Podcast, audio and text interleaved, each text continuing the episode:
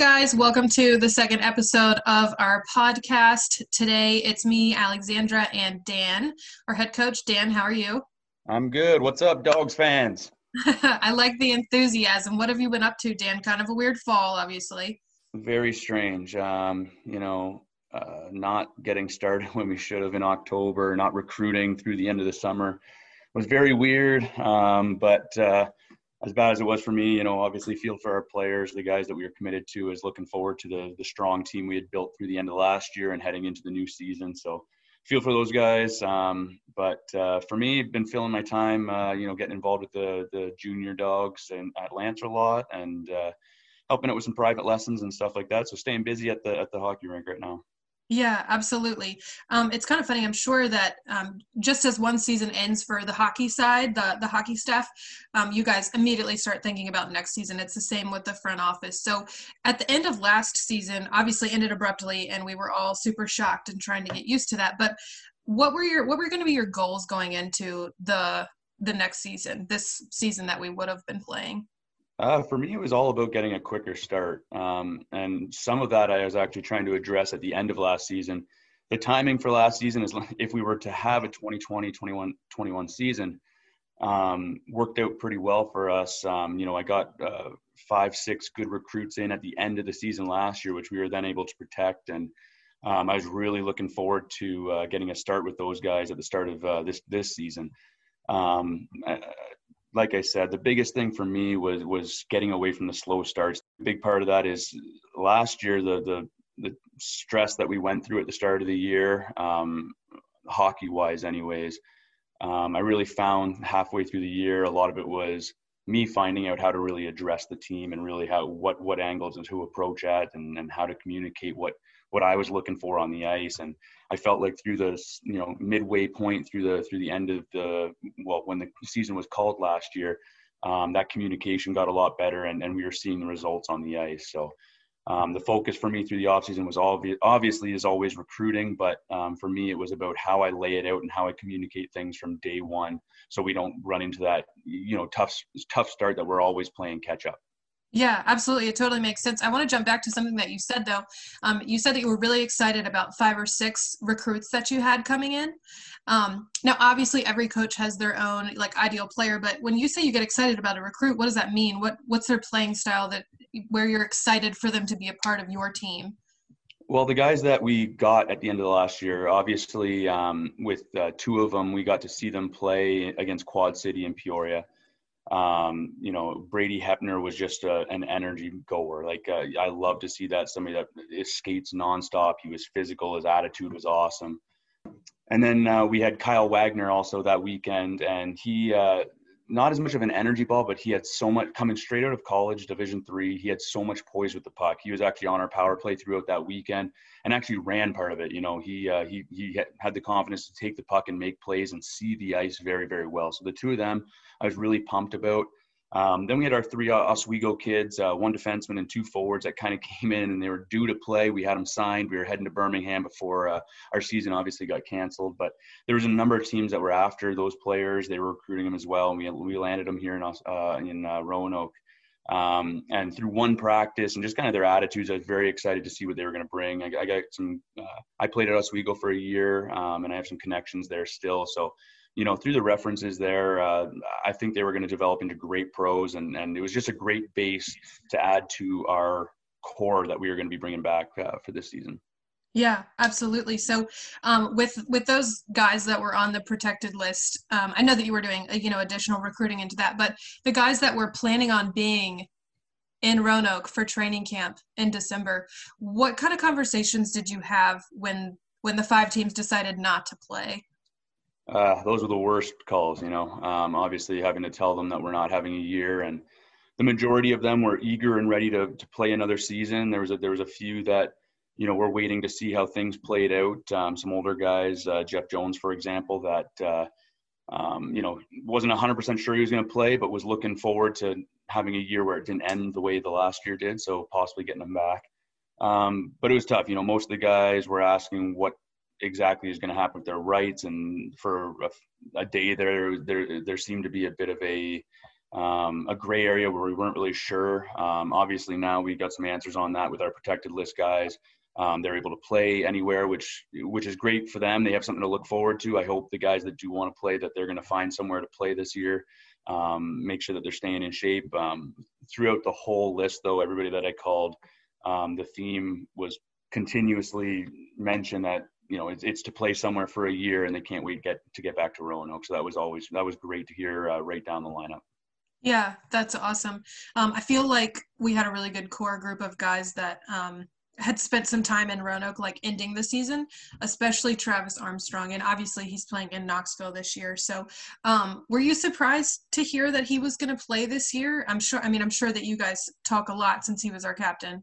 Yeah, no, and uh, not not surprised at all. And um, you know, he uh, he's been in and out of town uh, a little bit here and there through the summer, so I've been able to com- uh, keep a good line of communication with him. And um, you know, he's one of those guys too at in, at the S P H L level, getting to the last last few years, you know, um, getting older in the league, and um, you know, he wants to play in Roanoke again. And if that is the case, then it is so important for him to play a season. And uh, you know, make sure that'll be a real tough thing to knock off the rust if he doesn't play for an entire season and look to fire it up again uh, next year. So I, I'm happy for him. I think wherever he ended up, obviously Knoxville picked him up, but wherever he ended up is getting, in, in, in my mind, one of the best, if not the best defenseman in the league. And I'm sure whatever team he plays for, he's going to go out and play um, the, the same way he does. That's the thing, is like, he wants to be in Roanoke, but he goes out there and he plays one way, and it's hard, and, and uh, he'll be a leader there for sure. Yeah, absolutely. I hope that we can make um, a staff trip out to Knoxville and other absolutely. places yes, too. But um, I would love to. I mean, it'll be a weird game to watch, but it would be cool to go out there and see him play. All right. So we talked about Travis Armstrong, and you've coached three captains now: Nick Schneider, Steve Mealy, and Travis Armstrong. Um, is there a characteristic that you look for in a player before naming a captain, um, or is it has it always been an obvious choice for you? Um. For me, I mean, a little bit different. The the year I, I coached Schneider, I obviously came in halfway through the year. Um, he, he was captain when I came in. Um, but honestly, with the group that we had, I don't think there would have been another choice either. It was pretty clear that he was the leader. He was an older guy. Um, he, he's played at a higher level, uh, very capable on the ice. Uh, he was a good leader. So it wasn't, it wasn't something that I was thinking should have gone another way. Um, and then uh, with Steve the next year, um, you know, The the biggest thing that I think uh, when it comes to a captain is the buy-in factor. And through the last half of that year, first year that I took over, I just saw Steve kind of, you know, obviously Nick was there, but Steve kind of took over in, in terms of that buy-in factor, and he really drove uh, that success, some of the, a lot of the success that we had uh, during that second half of that year. So going into the next year, um, you know, he, he was already flagged that I, I'm pretty sure he was going to be our captain. He came in with the same attitude and, and uh, you know, worked really well through that season. Um, we got Travis uh, partway through that year, and he stayed for the rest of the season. And um, I think, uh, you know, with some conversations, he liked uh, my coaching style. He kind of, uh, you know, was was tired of bouncing around at the double A level, the E C H L for a while, and, and was looking for somewhere to kind of be full-time the next year. So, you know, obviously in our exit meetings of that season, uh, we kind of talked about him coming back, and I told him, you know, I think he's a guy that I, I could see definitely taking the leadership role with this team. And, you know, he stepped in and, and uh, part of part of what I was talking about earlier about, about my communication and everything, I think he's only gotten better as a captain as I've gotten better with the communication on that too. And like how I talk to him about what's expected and everything, um, you know, it's been a learning curve for me as well. And I think every year, every game, every every month with him, it's been uh, improvements in the way he's leading and really dominating uh, our, our team culture. Yeah, absolutely. Um, I've always really enjoyed um, having Travis around. He's been a really positive influence, you know, and we take him places too, out in the community. So um, you take him places. That's funny. It's like uh, you throw him in the back seat and like a kid, and yeah, we we take him all over the place. We take him all over the place. They probably feel like that sometimes. They do, but you know what, and, and you know what, I didn't even mention that, but that's such a great point, is when we talk about him building and dominating and creating that uh, team culture that that I want so badly, um, it, it's it's about the community too. And I mean, you know, when he's been in town, when I've been with him, everybody knows Armstrong, and that's exactly what you want out of a captain. They know him. he takes so much time to make sure he's engaging with, with any and all, all fans uh, around Roanoke and, and being involved in the community, whether it's at the rink, uh, Berglund, or, or at Lancerlot. He's, he's always eager to do it. You know, I, I, I know when it comes uh, to, to making a call on who, who's got to be there, he's always going to be a guy that's going to say yes and get there. So yeah, um, a leader that way too. There are so many times after the game where I feel like he is the last player up talking to fans, um, oh, yeah. which is, I mean, it certainly doesn't go unnoticed from the front office or the fans, I'm sure. Absolutely. I'm sure. So um, I want to talk about the first year that you coached, um, which was with us. Um, and I know that's an interesting situation. So what kind of surprises did you face in those first couple months or even couple weeks? Oh, God. Um, too, honestly, too many. Um, I remember that time, and like I kept getting asked how the experience was, and I kept saying whirlwind, and that's that's honestly how it felt. Um, uh, you know, I've I've talked to uh, Mickey a bit about this heading into this next year, and or what was supposed to be twenty twenty here, and and uh, this summer, end of last year, was the first time that I think I really started to feel like comfortable in in, in my spot. You know, I felt like I was really just treading water, and something every time I felt like I was getting uh, just an inch above, uh, something else would get dumped on me and, and pull me back down a little bit. So, um, but it, what I learned, oh my God, every day that I showed up to the rink, I think I learned ten new things. It, it was just so much getting piled on me, and I loved it. I think I'm a better, I, I learn better kind of under fire and things just happening and kind of having to adapt. Um, obviously you want that to happen quicker all the time. You know, I, I think, uh, every year it seemed to stretch out and longer. And, and like I said, the biggest thing has been my communication over the last couple of years, last year in particular. And um, getting to that point where you're starting to feel comfortable is so big. But uh, yeah, it was, it was so, at the same time as being under fire, it was also so exciting. Um, get an opportunity to maybe step into the career that, you know, I, I, I've dreamt of doing it, and I've wanted to do it for so long. And then hopefully something that I can build on and do for a really long time. But that first, the nerves, the excitement, everything was, was incredible. Yeah. So, I mean, that's another question that I had for you was, when did you decide that you wanted to be a coach? Was that something that you knew at an early age maybe, or, or on further down in your career?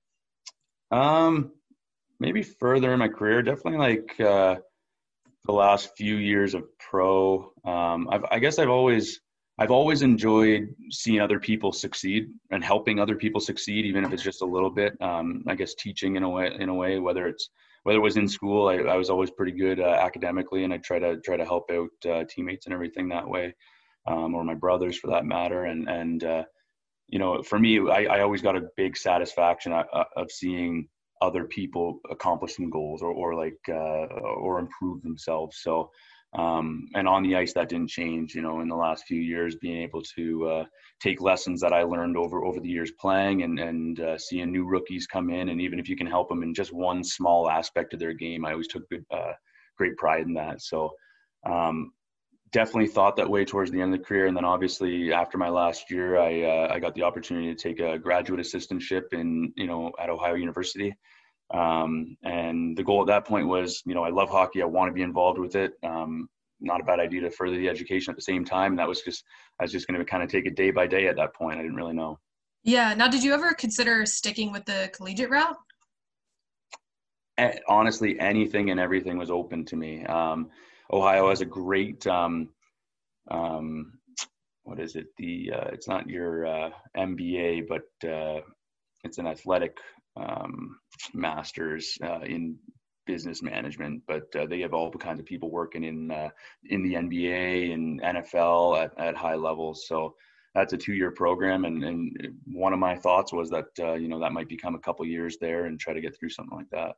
Yeah, absolutely. So, um, to flip this a little bit, you obviously went and you were a G A for coaching. Did you ever consider working in the front office of a sports team?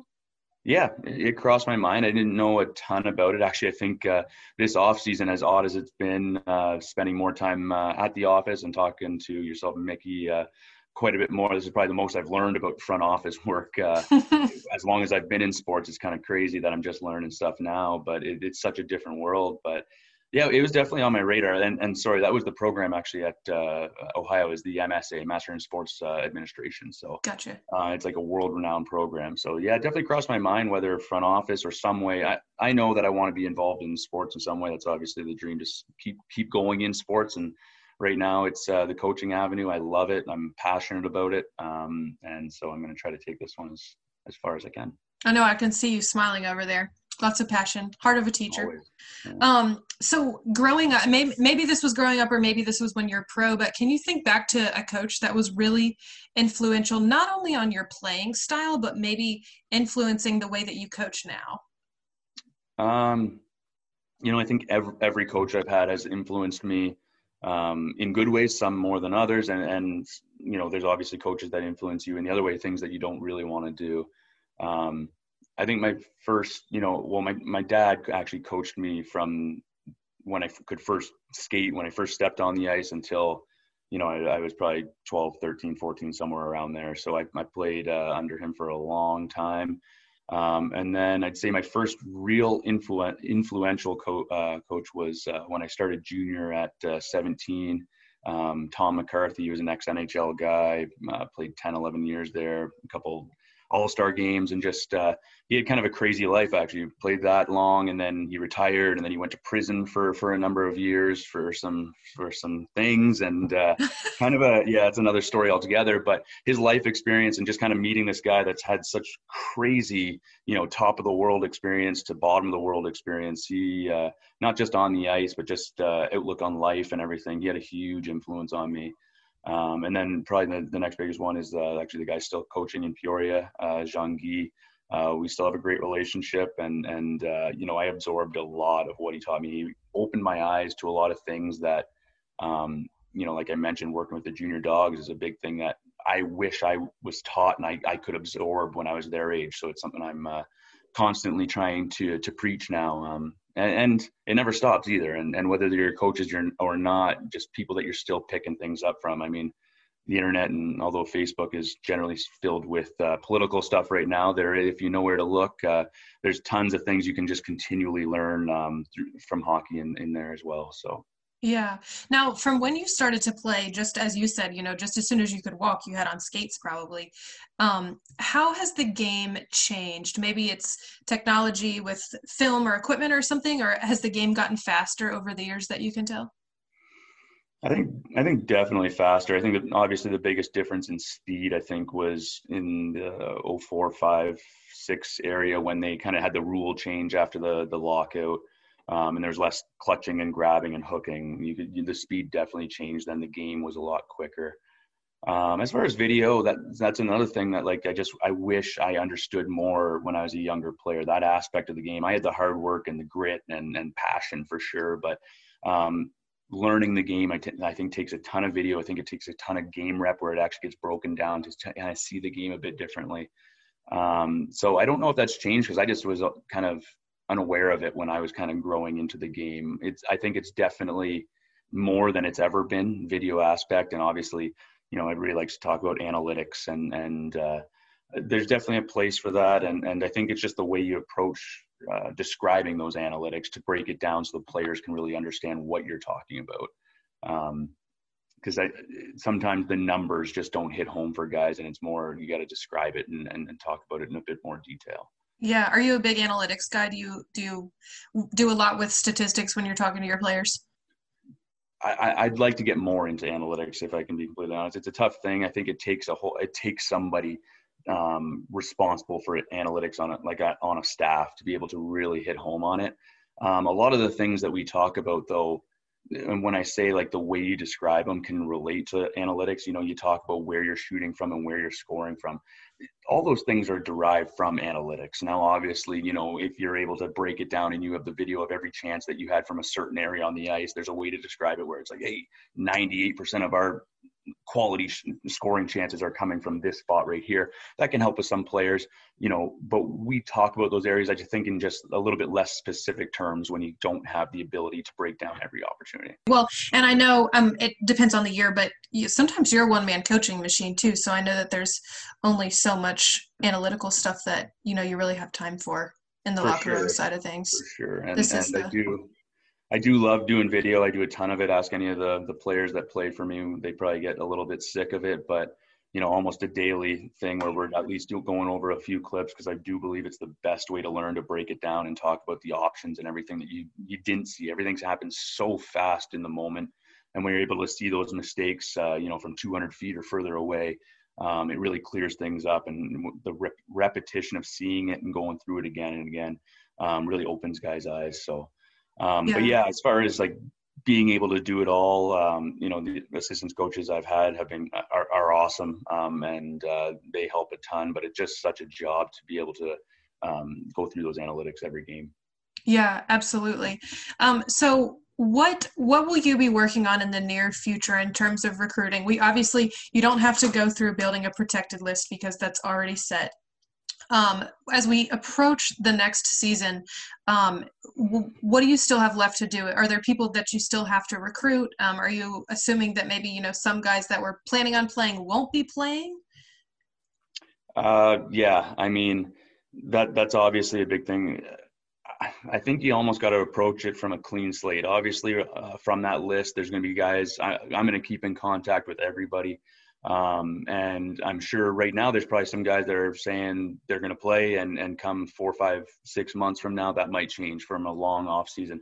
On the other hand, there, it might happen the other way too. Um, you know, some of those older guys, I mentioned Jeff Jones, you never know uh, what situation he's in come next summer. And maybe there's the itch and he wants to play one more year. I think the way to go about it is, you know, I have this opportunity now with, uh, you know, a little bit less o- obligations, obviously, without having our season where, Um, some advanced scouting and making sure that uh, I'm I'm on it now, so that uh, you know I can build some relationship with relationships with these recruits through the next three, four, five months. Um, you know, that being said, too, it's a strange year at every level. So, you know, a lot of places where we might do a lot of our recruiting, some of them aren't having a year. Um, I mentioned the Oswego kids that we uh, signed before the end of the year last year.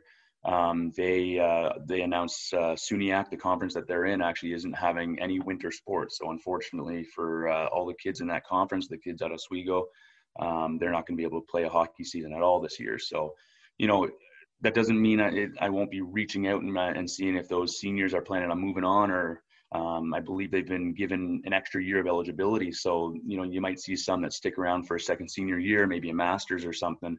Um, that can change the landscape too. But I guess, I guess long story short is, uh, you know, I'm looking at it as love the guys I have on my protected list, love the guys that were part of our group last year. Um, I'm going to be looking at it through this season as a, a clean slate that I'm looking to recruit and make sure that I keep tabs on guys that are for sure coming back and ones that are on the fence to, uh, to make sure that we're going in strong next year.